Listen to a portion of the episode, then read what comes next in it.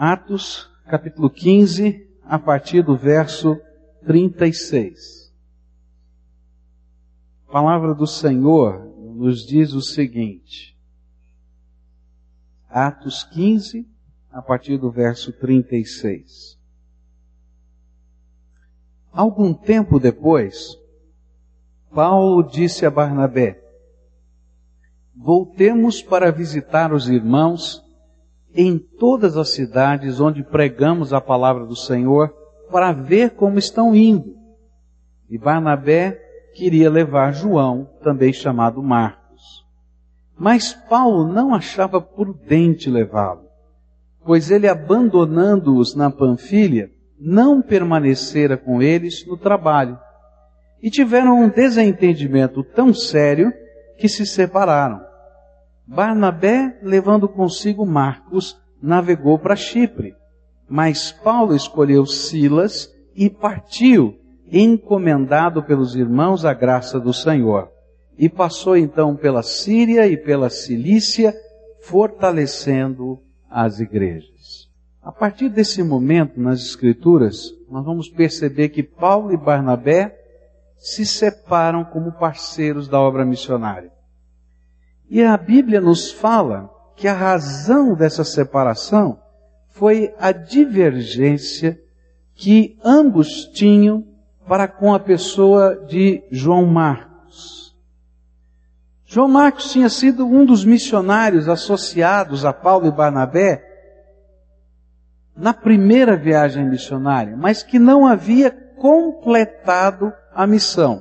Alguma coisa aconteceu que a Bíblia não nos conta exatamente. Chegou lá no meio do trajeto, ele disse: "Ó, não estou aguentando mais, não está bom, quero voltar para minha casa". E ele então pegou e voltou para Jerusalém e foi para lá e abandonou a viagem missionária. Interessante que quando a gente vê esses dois homens tremendamente usados por Deus. E esse terceiro, João Marcos, que na história da Bíblia vai ser também tremendamente usado por Deus, porque esse moço, João Marcos, que abandonou, depois criou essa confusão toda, é o autor do Evangelho de Marcos que está aí na tua Bíblia. Um homem que Deus vai usar cheio do Espírito para que o primeiro evangelho escrito pudesse chegar na mão dos crentes do mundo e chegou até nós. Três homens de Deus, três líderes do evangelho, mas que tinham perfis completamente diferentes de liderança. E que viviam e demonstravam momentos tremendamente diferentes, estágios tremendamente diferentes de maturidade. Queria olhar para esse texto e tentar entender um pouquinho o perfil de cada um destes líderes. E como é que este perfil tão diferente pode nos ajudar a desenvolver a nossa própria liderança e a nossa própria maturidade. Três homens abençoados por Deus. Três homens que Deus usa poderosamente. Três homens tremendamente diferentes. Três homens que Deus quer moldar, queria moldar, assim como quer nos moldar. Eu quero começar olhando para Barnabé. Quem era Barnabé? Bar Barnabé, a essa altura, era um líder maduro, o mais maduro da equipe. E o foco da sua liderança era formar pessoas. Ele era aquele tipo de líder que olhava para as pessoas e via o que ninguém viu. E ele dizia: Deus vai usar essa pessoa.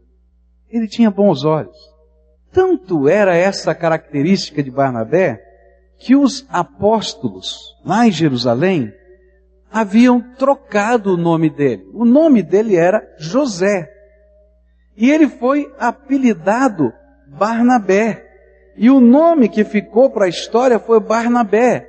E Barnabé, a tradução desse nome seria filho da consolação ou filho do encorajamento.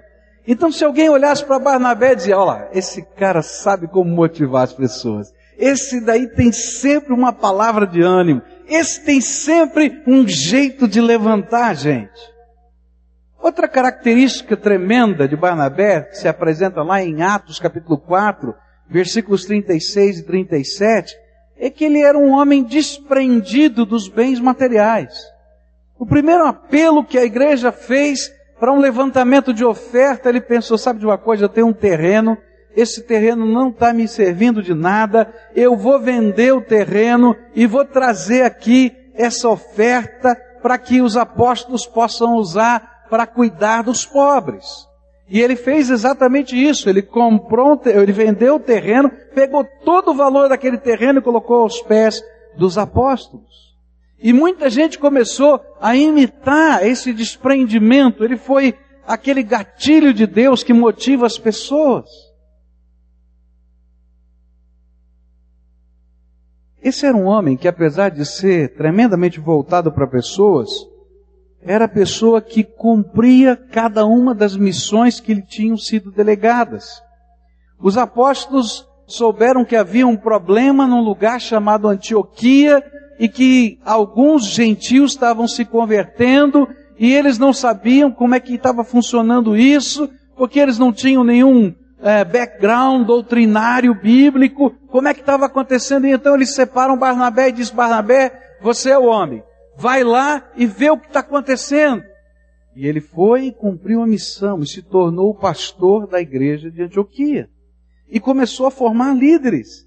E quando você encontra Atos capítulo 13, ele já não está pastoreando sozinho. Ele tem uma equipe ministerial de pessoas que ele investiu a sua vida.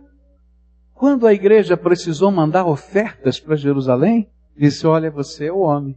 E aí foi Barnabé levando as ofertas. Quando o Espírito Santo pensou na obra missionária, o colocou como líder da primeira viagem missionária da igreja.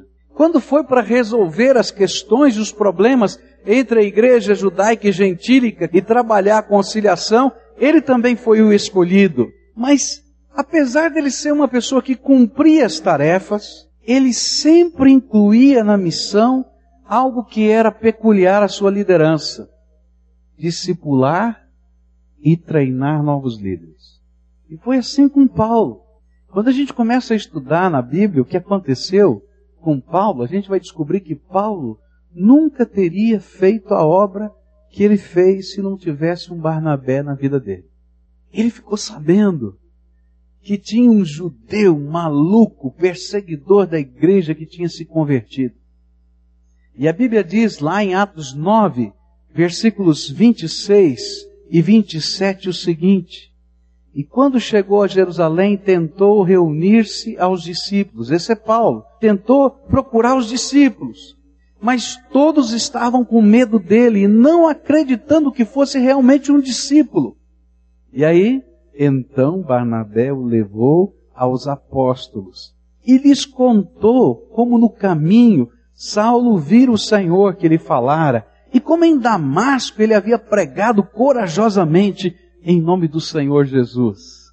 Está lá Paulo, ele está tentando chegar perto dos apóstolos, ninguém leva lá, porque era o QG central dos cristãos que estavam sendo perseguidos, porque tinham medo que ele era um infiltrado, que ele não fosse um verdadeiro cristão. Mas chega Barnabé e diz: Esse homem é bom, Deus vai usar a vida dele. Olha só a coragem que ele tem. Olha só a intrepidez. E ele vai como fiador de Paulo e apresenta Paulo aos discípulos. Quando ele foi enviado a Antioquia para pastorear os cristãos, gentios, a primeira coisa que ele foi, foi lá, viu a igreja. Quando ele viu o perfil da igreja, ele disse assim: Eu já tenho alguém para trazer para cá. E ele vai até Tarso, onde Paulo estava, e diz: Paulo, Jesus tem uma missão para você. Vem aqui comigo me ajudar a pastorear a igreja de Antioquia. Um dia Deus o chamou como apóstolo dos gentios, e ali é uma igreja só de gentios. Essa é a missão. Os olhos bons desse homem podiam ver nas pessoas o que os outros não enxergavam. E ele estava disposto a investir a sua própria vida nessas pessoas. Atos 11, a partir do verso 24, diz assim: Barnabé era um homem bom, cheio do Espírito Santo de fé, e muitas pessoas foram acrescentadas ao Senhor. E então Barnabé foi a Tarso procurar Saulo, e quando o encontrou, levou-o para Antioquia. E assim, durante um ano inteiro, Barnabé e Saulo se reuniram com a igreja e ensinaram a muitos. E em Antioquia, os discípulos foram pela primeira vez chamados cristãos. Barnabé era o líder maduro, mentor, amoroso, capaz de ver o melhor no seu discípulo Paulo. E ele não podia ser diferente com João Marcos. Mesmo depois de João Marcos ter abandonado a viagem missionária antes do seu término, ele era capaz de ver o valor daquele moço além dos fatos. Ele podia ter o olhar da graça, o mesmo olhar que Jesus tem por nós mais do que o olhar da tarefa. Ele sabia que o maior legado que poderia deixar nessa terra eram pessoas que pudessem fazer melhor do que ele a obra do Senhor. Quando eu olho para essa história, eu fico pensando como a igreja do Senhor Jesus precisa de homens e mulheres que tenham o coração de Barnabé. E sabe, não tem ensino mais profundo do que aquele que a gente passa com a nossa própria vida. A igreja tem uma filosofia de educação, daquilo que a gente entende ser formação cristã. E a nossa filosofia de educação envolve três coisas, que são muito importantes se a gente quer passar valores de vida. A filosofia nossa de educação é que quando a gente estiver passando a doutrina, passando o ensino bíblico, a gente não passe só conhecimento. Conhecimento é um aspecto da nossa filosofia de ensino. O lado cognitivo é um só. O segundo tem que ser o afetivo, onde o nosso coração está ligado ao coração do outro. E muitas vezes as grandes decisões não serão tomadas porque a gente sabe, mas porque o Espírito de Deus nos constrange através do amor. Mas tem que ser um Barnabé para fazer isso, gente. E o terceiro é aquilo que a gente chama de psicomotor. Quando a gente diz, vem aqui comigo e faz comigo, e a gente treina fazendo. Eu vim aqui hoje desafiar pessoas, homens e mulheres, a serem Barnabés a discipularem pessoas, a dizerem: Fulano de Tal é minha responsabilidade. Eu vou cuidar dessa pessoa, eu vou orar por essa pessoa, eu vou investir meu tempo nessa pessoa, eu vou caminhar. Não é só fazer um estudo bíblico, é caminhar junto, é amar, é ensinar, é dar passos de fé. E na medida em que a gente estiver fazendo isso, pode ter certeza, Estão surgindo pessoas que Deus vai usar de uma maneira tremenda. Barnabé não vai escrever nenhum livro da Bíblia, mas os seus dois discípulos vão escrever vários livros da Bíblia. Graças a Deus, porque havia um Barnabé que foi pegar Paulo em Tarso. E eu vou dizer uma coisa para você: quando Barnabé foi pegar Paulo em Tarso, ele estava em Tarso porque a igreja de Jerusalém não aguentou ele. Não aguentou. E então, sabe o que aconteceu? Tiveram que dizer: Paulo, vai para casa, vai. Fica lá um tempo, vai. você está criando tanta confusão. E aí aquele homem vai dizer: Não, esse homem tem uma coragem que Deus pode usar. Ele precisa ser moldado, ele precisa ser um pouquinho mexido, trabalhado, mas ele tem uma coragem que Deus quer usar. Eu quero investir a minha vida nesse homem. A minha pergunta para você é: será que Deus não quer usar você como um Barnabé? Mas eu tenho uma segunda pergunta para você, que essa não tem a ver apenas com a missão da igreja, mas tem a ver com a missão que Deus nos deu como homens e mulheres. Tem alguém próximo de você que precisa que você seja um Barnabé para ele. Um dos grandes problemas da atualidade chama-se homossexualismo. Uma das razões do homossexualismo é porque a figura masculina na vida das crianças tem sido deteriorada. E eu vou dizer uma coisa para você: o seu filho, a sua filha, o seu sobrinho, o seu primo, sua prima, precisa de uma figura masculina que não esteja deteriorada. Precisa de um avô. E vou dizer para você, tem um monte de crianças nessa terra, quem sabe na sua família, que estão precisando de pessoas como um Barnabé, que vão lá, que andem juntos, que brinquem juntos, que conversem, que troquem as informações da alma, que contem histórias da vida e que ajude a construir a vida. Alguns anos atrás nós fomos pregar no Rio de Janeiro e foi interessante uma coisa que aconteceu. Estava fazendo essa série de conferências no Rio de Janeiro e tinha uma garotinha de uns 9, 10 anos de idade, espoleta que só. Ninguém aguentava aquela menina. Eu me lembro que a minha esposa até mandou um, um recadinho aqui para o nosso pessoal de oração. Diz, oh, ore por essa menina. Tem alguma coisa aqui nessa menina. E Deus incomodou o coração da minha esposa para chegar perto da menina. E começar a ficar com ela, e conversar com ela. E tomar algumas atitudes ali, não só de bronca, porque isso todo mundo dava, mas de estar junto, de estar do lado, de chamar para perto foi interessante que houve uma mudança no comportamento daquela menina durante aquela semana incrível. Toda a igreja percebia que estava acontecendo alguma coisa. Nós encontramos o pastor daquela igreja um ano depois. E aquele homem disse assim: Minha irmã, aquela menina é outra desde aquela época. Nós passamos uma semana lá. Você pode imaginar que uma semana da tua vida pode mudar a vida de alguém? Mas para isso acontecer, tem que ser como Barnabé. Você tem que deixar um pouquinho as tuas tarefas. Não que você vai ser um cara irresponsável, porque Barnabé nunca foi irresponsável. Mas ele entendia que a missão dele era maior do que cumprir uma tarefa. Enquanto ele estava cumprindo uma tarefa, ele podia formar pessoas. Quem é que você pode ajudar a formar em Jesus para a vida? Isso é tão sério, gente, tão sério. Nós vivemos numa sociedade em que o governo brasileiro não permite que os órgãos sociais deem nenhuma ajuda familiar para o pai, somente para a mãe, porque o governo não acredita que o pai vai gastar aquele dinheiro com seus filhos. É sério demais. Homens e mulheres que estão aqui, em nome do Senhor Jesus, eu queria convocá-los a serem Barnabé.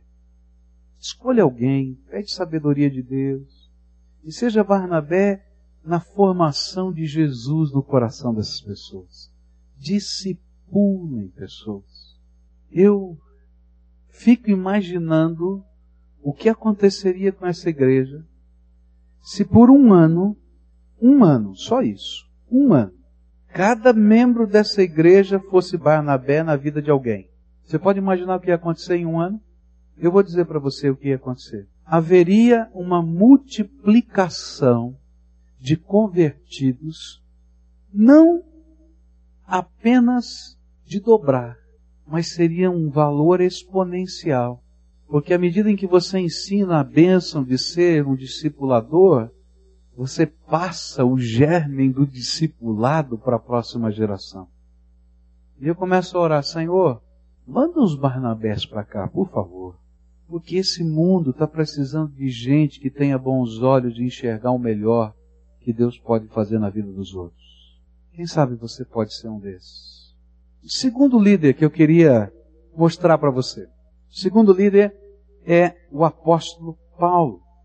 O apóstolo Paulo era um líder já diferente, focado nas tarefas. O negócio dele era cumprir as tarefas. A esta altura da vida, ele já tinha um conteúdo teológico incrível, a Bíblia nos diz isso. Uma experiência de fé motivadora e uma coragem inabalável. Mas faltava a Paulo maturidade. E às vezes a ousadia era tremendamente ácida e capaz de provocar intensamente os seus adversários. Olha só o que a Bíblia diz em Atos 9, verso 19, 20, 21 e aí em diante. Saulo passou vários dias com os discípulos em Damasco, logo depois da conversão. E logo começou a pregar nas sinagogas que Jesus é o Filho de Deus. E todos os que o ouviam ficavam perplexos e perguntavam: Não é ele o homem que procurava destruir em Jerusalém aqueles que invocavam, invocam esse nome? E não venho para cá justamente para levá-los presos aos chefes dos sacerdotes? Todavia Saulo se fortalecia cada vez mais e confundia os judeus que viviam em Damasco, demonstrando que Jesus é o Cristo. E decorridos muitos dias, os judeus decidiram de comum acordo matá-lo. Mas Saulo ficou sabendo do plano deles. Dia e noite eles vigiavam as portas da cidade a fim de matá-lo. Mas os seus discípulos o levaram de noite e o fizeram descer num cesto através de uma abertura na muralha. A esta altura da vida, logo no começo da vida cristã, ele já estava sendo perseguido, porque ele já estava ali sendo tão duro no jeito de falar que as pessoas diziam, só tem um jeito, mata logo esse homem. E esta sua maneira de ser fez com que os irmãos de Jerusalém o mandassem para sua cidade natal, para que a igreja pudesse ter paz novamente. Olha só o que a Bíblia diz, Atos 9, versículos 28 e 29. E assim Paulo ficou com eles e andava com liberdade em Jerusalém, pregando corajosamente em nome do Senhor. Falava e discutia com os judeus de fala grega, mas estes tentavam matá-lo. E sabendo disso, os irmãos o levaram para Cesareia e o enviaram para Tarso. E a igreja passava por um período de paz. É como se dissesse, Paulo foi embora, oh Senhor, né? Está em paz. Em toda a Judéia, Galiléia e Samaria. Ela se edificava e encorajada pelo Espírito Santo, crescia em número, vivendo no temor do Senhor. Ainda que ele tivesse sido moldado pelo discipulado de Barnabé, faltava ainda a Paulo maturidade suficiente para perceber a necessidade que os líderes têm de formar novos líderes. O que só vai acontecer quando no capítulo 16 de Atos, o apóstolo Paulo vai adotar Timóteo como discípulo e investe a sua vida na formação de Timóteo. É interessante como Deus faz as coisas.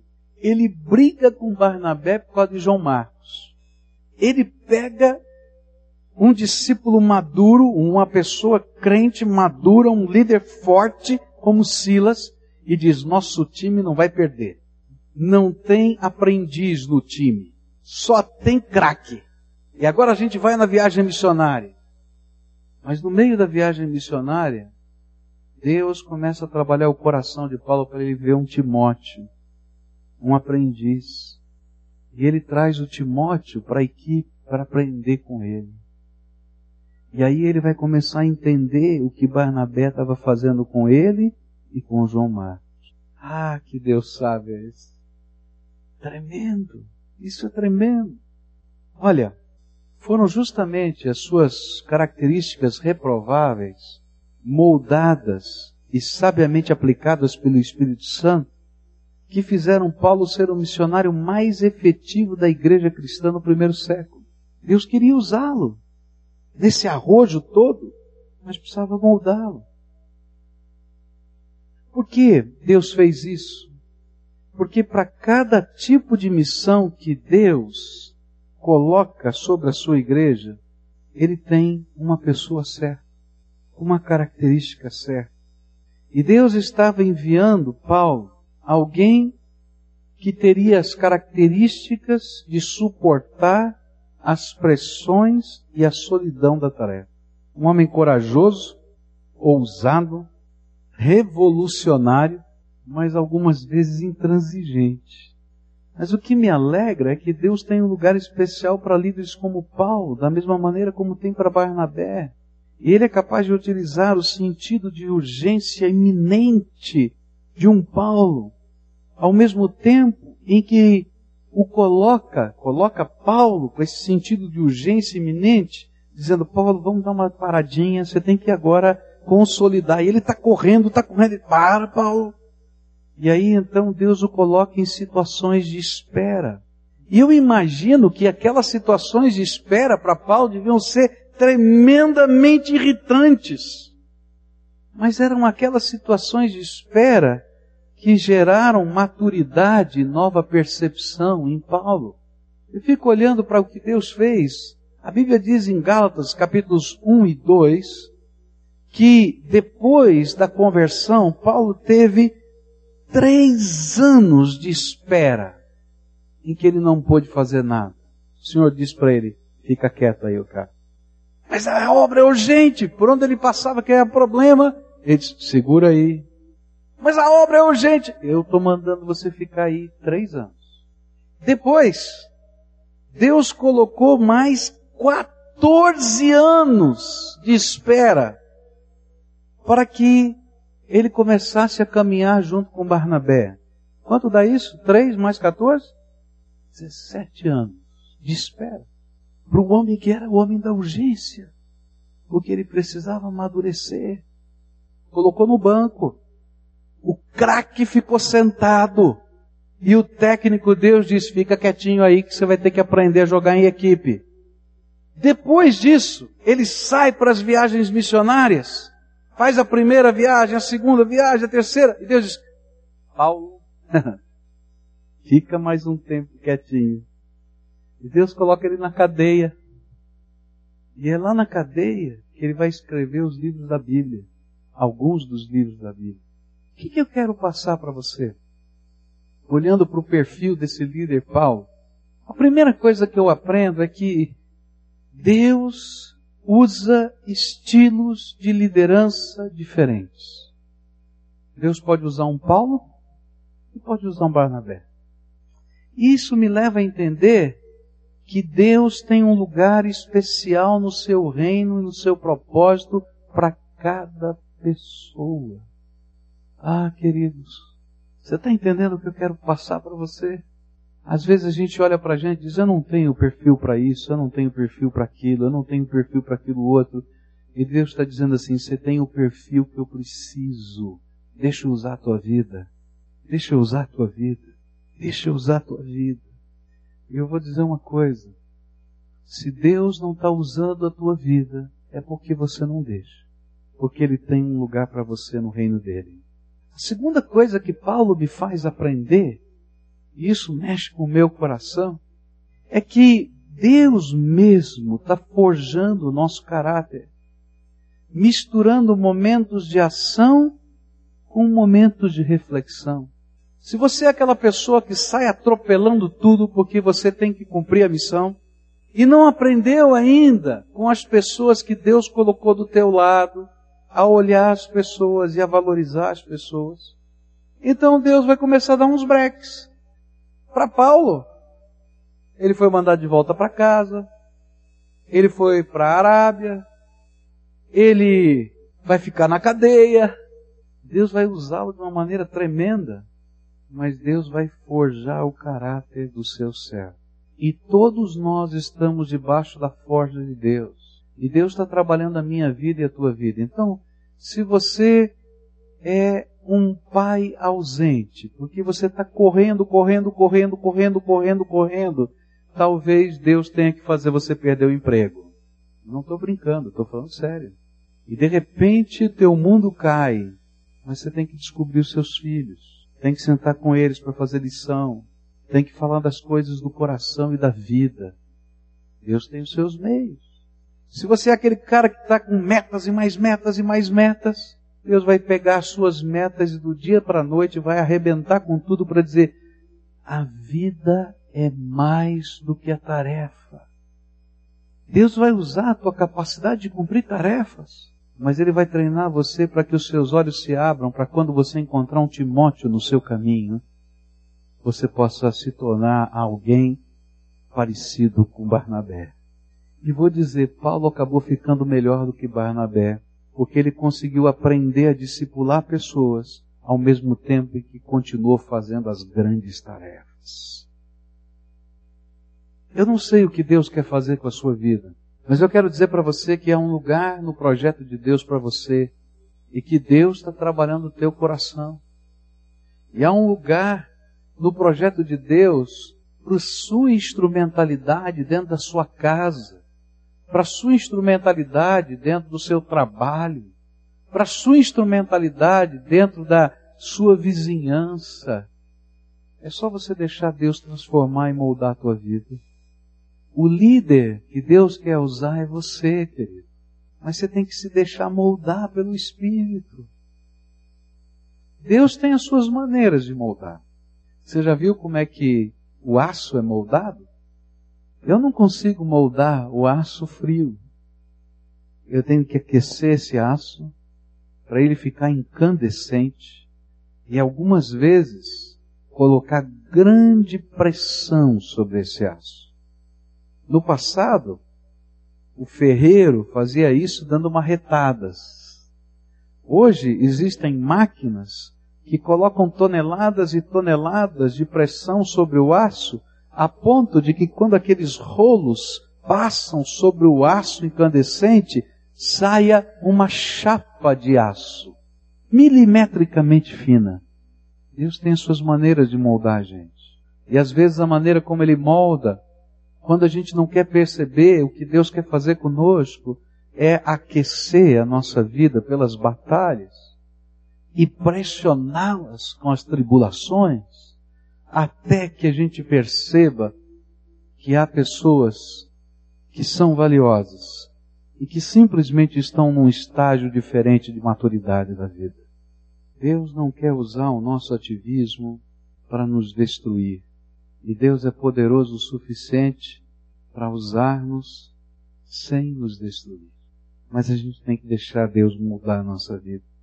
Deus mostra-nos o valor das pessoas mesmo quando nós não queremos ver.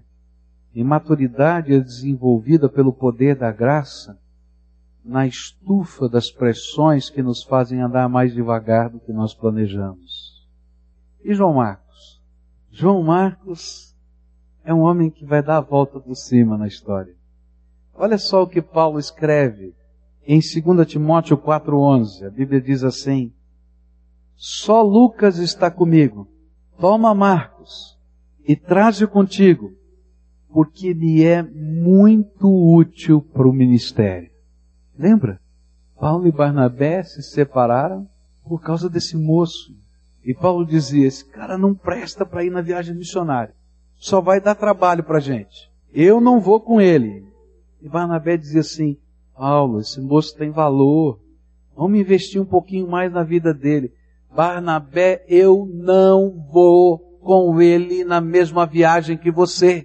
Barnabé disse: Tá bom, Paulo, então faz a tua viagem, porque eu vou investir nesse moço e esse moço vai ser uma bênção. E chega já na velhice de Paulo, Paulo diz assim: Manda o Marcos para cá, porque esse homem é bom. Esse cara, ó, que bênção que ele é.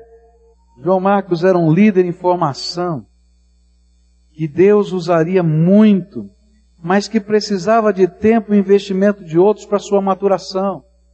E essa história me impressiona pelo fato de que muitas vezes o que nos impede de fazer diferença nesta terra está dentro de nós e se revelará em nossas atitudes e reações diante dos novos desafios que Deus tem.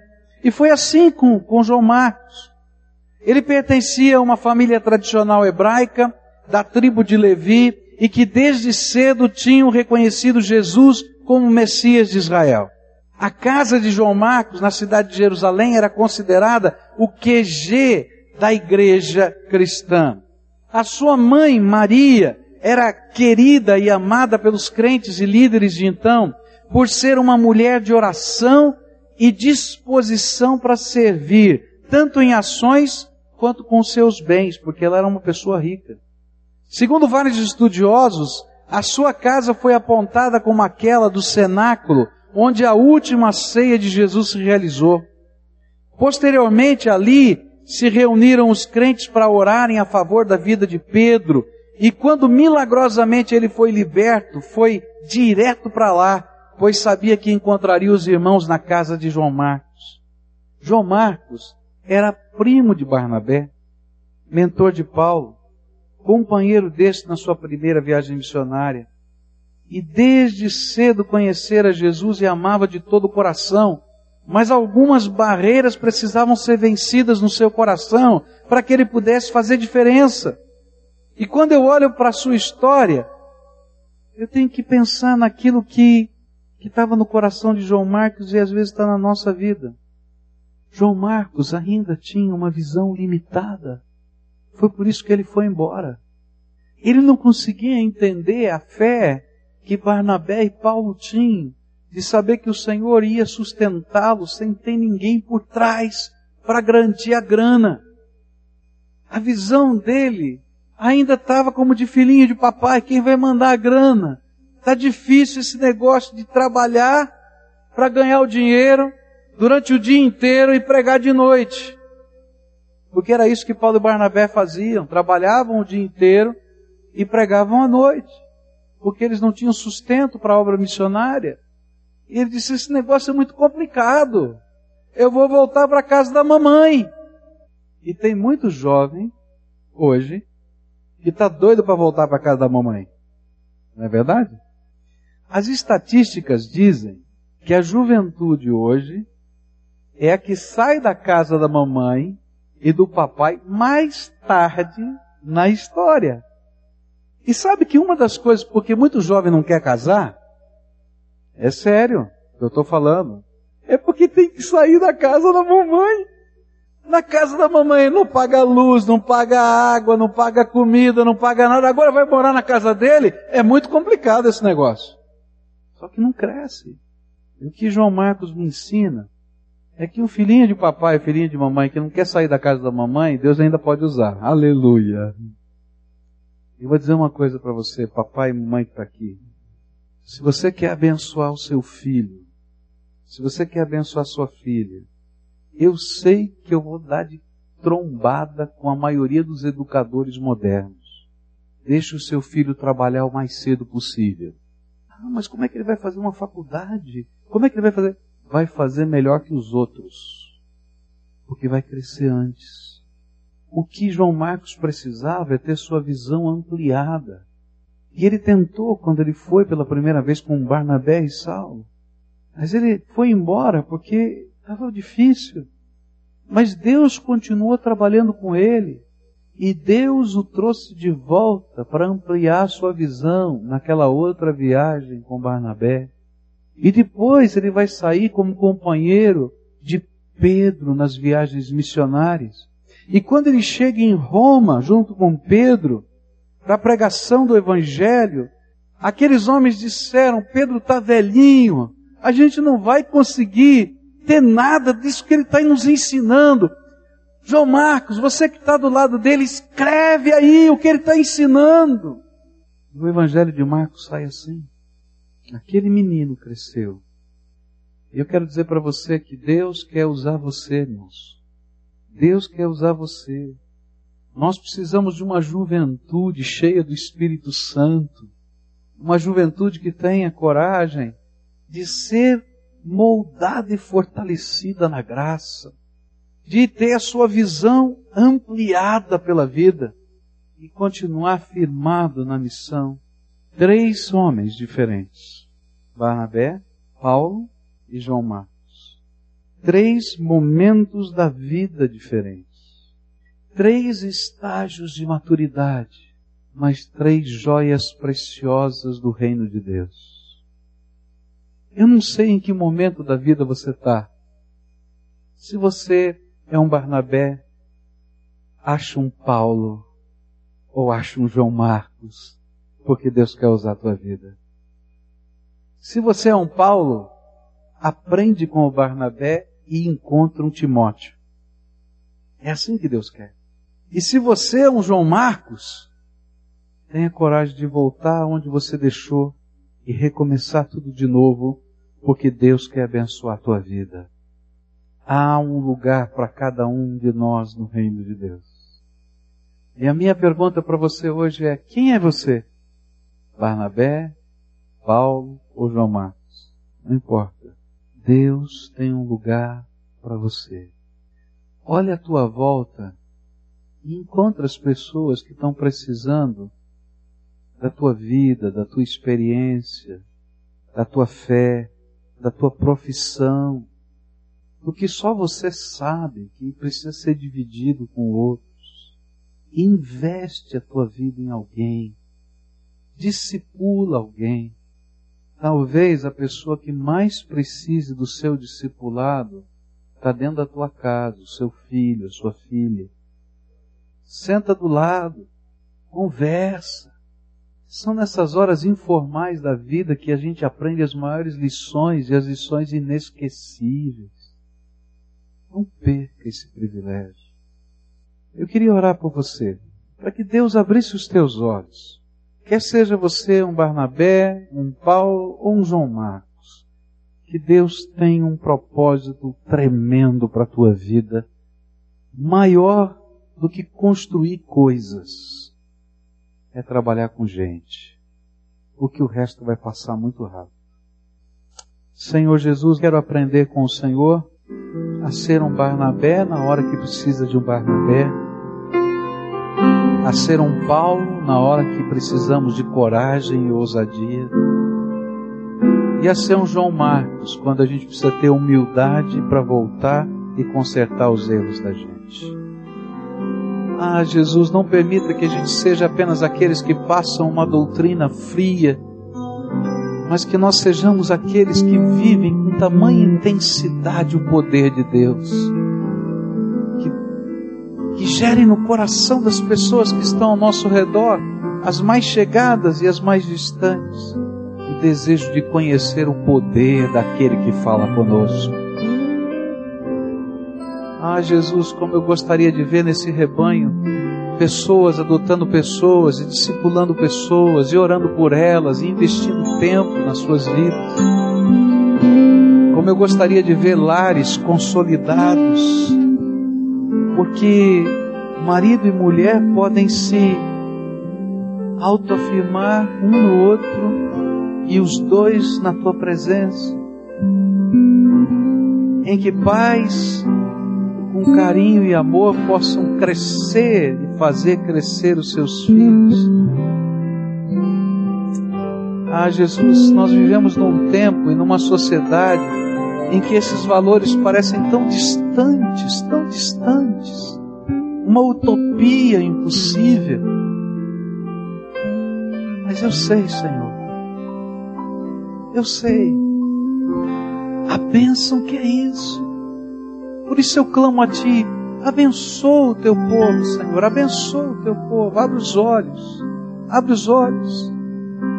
Que aqueles que são como João Marcos possam voltar em casa e pedir perdão e dizer: Eu queria uma segunda chance, eu queria tentar outra vez.